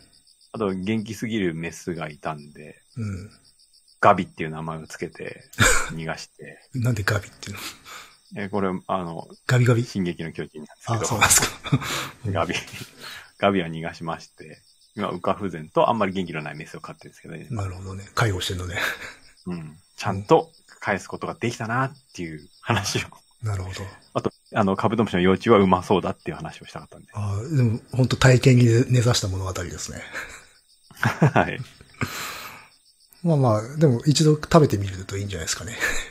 どうなんですか食べたら苦いんだろうね。どうなんだろうね。なんか焼いて甘、食べてる、外国で食べてる。甘みはあるかもしれないけど、うん。でもまなあ、。種類もあんだろうしね。うんうん。いやー、でも本当あれ、ああれは栄養の塊だと思ったね。うん。確かに。まあ全然食いたいとは思いませんけど、私は。ただ、気持ちはわかります。わかりますね。うん。食いではあるっていうのは。そうん。う。あとは、だいぶ前なんで、これは一言でいいかなと思うけど、メタリカの新作は結構良かったなっていう話ですね。そうす、そういえばありましたね、それも。うん。ぬぎくんなんすかなんか、城を掘って怒られたんですか城跡を掘って怒られた人。あ、これはね、あの、まあ、YouTuber、宝探し系の YouTuber の人が、なんか城跡、うん山城の、を掘っていて、それをの、自治体だったのかなの人たちが見て、まあ、文化財放送地の可能性があるんで、そういうのやめてね、みたいな。ああ。ふうに注意喚起して、ちょっと軽く炎上したっていうことがあって。へで、ーまあ、まあ、ご当人たちもまあ、多分本当に知らなかったというか、自覚がなかったようで、まあ、後でなんか謝罪して、今後はいろいろと方針を変えます、考えますみたいなことを言ってたけど、まあ、それそれはそれで別に全然ね、反省をすればいいだけのことだと思うんだけど、いや、あの、そこらを掘っちゃいけねえんだっていうの意外と知らない人が多いだろうなと思って。うん。そうですねうん。掘っちゃダメなんですよね。意外とそうそう掘っちゃダメなんですよ。とか。あの、たまにあの、農道とかを整備するために、あの、重機入れちゃって、でも実はそこ文化財放送地で、あの、許可得てないみたいなこともあったりとか、うん。っていうので、そうそうそう、意外とね、あの、そういうことってあるんだよっていう 話をね。うん。結構ガッチガチなんですよね、その辺はね。そうそうそうそう。まああと、城に関して言うと、そもそも地形とか土そのものが、まあある種の文化財であるという観念がそもそも一般的にはないじゃないですか。はい。建物があるわけではないみたいな。うん。うん。でもそこを削ったらもうそれ破壊することになるんだっていう認識は確かに普通は持ちにくいよなと思って。いやー、そうですよ。そこが土塁を崩してしまうかもしれないという行為ですね。そうそうそうそうそう。うん。で、その中にあるなんか埋蔵金を探すとか小判をとかさ、うん。そういう話になっちゃうじゃないですか。うん。はいはいはい。そう。で、あと思ったのは、昔、あの、徳川埋蔵金ブームの頃、めちゃくちゃ重機で掘りまくってたけど、ああいうのって大丈夫だったのかなと思って。ああ、掘りまくってましたね、昔ね。そうそうそうそう。あとね、これどこだっけどっかのね、ローカルのテレビ局だったかな愛知の方だったかなあの、まあ、城跡のやっぱ埋蔵金最近掘ってて、うん。やっぱし、あの、重機で掘ってて、まあ、もちろんちゃんと許可を得てるんでしょうから、テレビ番組にしてたぐらいだから。うん。でも、仮に、大丈夫、掘って大丈夫なところ、許可を得得られやすいようなところって、まあ、出ないよねって思って、っそらそうだ。ていうふうに思ったっていう話をね、しようと思ったんですよ。うん何のワクワクもなくなっちまうな、そ れ。 だって、その可能性が高いところって文化財保存地とかなってたりすることがあるわけですよ。で、そういうところってまあ掘っちゃダメだから、勝手には。うん。だから、まあ、あ、いいっすよ、みたいなところって、物出ねえんじゃねえのとか思っちゃうんですよね。 ねえ。まあ確かに言われてみりゃそうだ。まあ、わかんないけどね。うん。そこら辺の事情はよく。うん。そう。っていうのと、あと、その宝探し系の YouTube っていうのは結構あるんだということをそれで知ったんですね。宝探しっていうのは掘ったりするっていう。ちょっと見つかったことあんのいや、どうなんですかね。まあ、そのチャンネルは、あの別にそれでマジで宝探しっていうよりかは、なんかいろんなものが出てきて、なんかちゃんとあの、叱るべき、あの、あ処置はしてるみたいですけどね。うん。うん。別に自分たちのものにしちゃうとかそういうことでは出てないところなので、あ、そうなんだうん。まあ、あくまでそういう楽しみ探すのが楽しいっていうような趣旨の番組だったんだけど、うん。海岸線で金目のものが流れてきたときはそれはどうなるんですか中世の感覚だったらね、取得しちゃうけどね。 今は違うんじゃないですか。 中世だとね、あの、ナンパ船のものは全部、そう ですよ。流れ着いたところのものってっていうね。うん。まあ、基本的にダメじゃないですか、勝手に取っちゃやっぱね。う。でね、結構ね、海外のね、その掘り物系のね、YouTuber 結構見てたんだけど、そっちはすごいんですよ。兵隊さん掘ってるんですよ。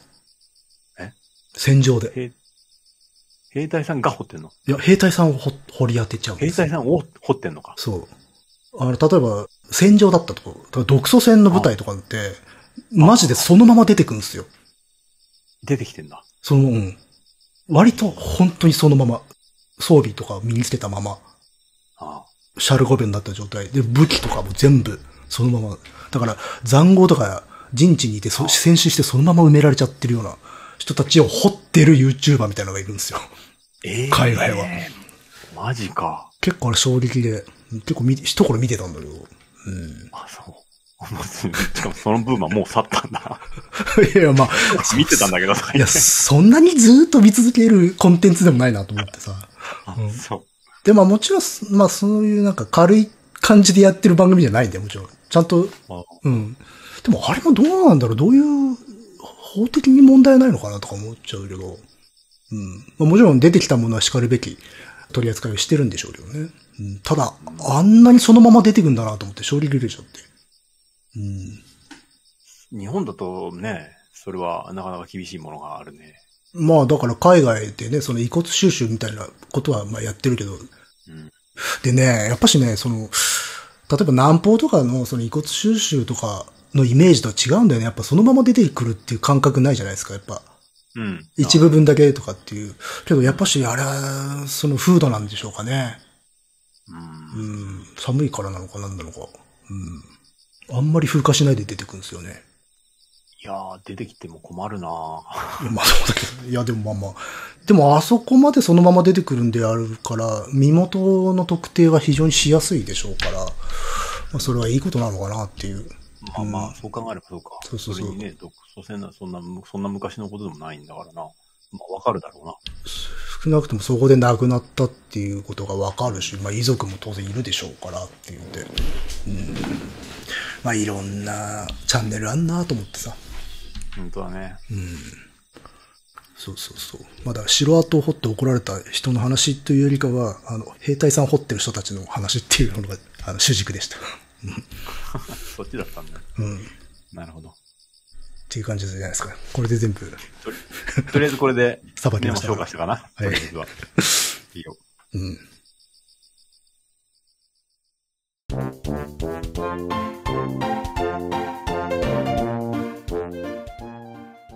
じゃあ、後半はなんだか、ただの世間話になってしまいましたけれども。いいんじゃないですか。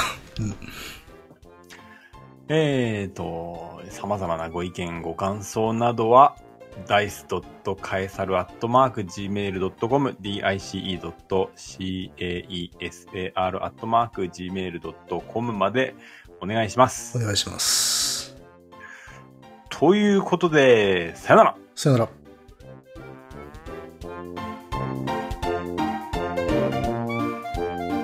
絵画は軽減ですよ、皆さん。来いと。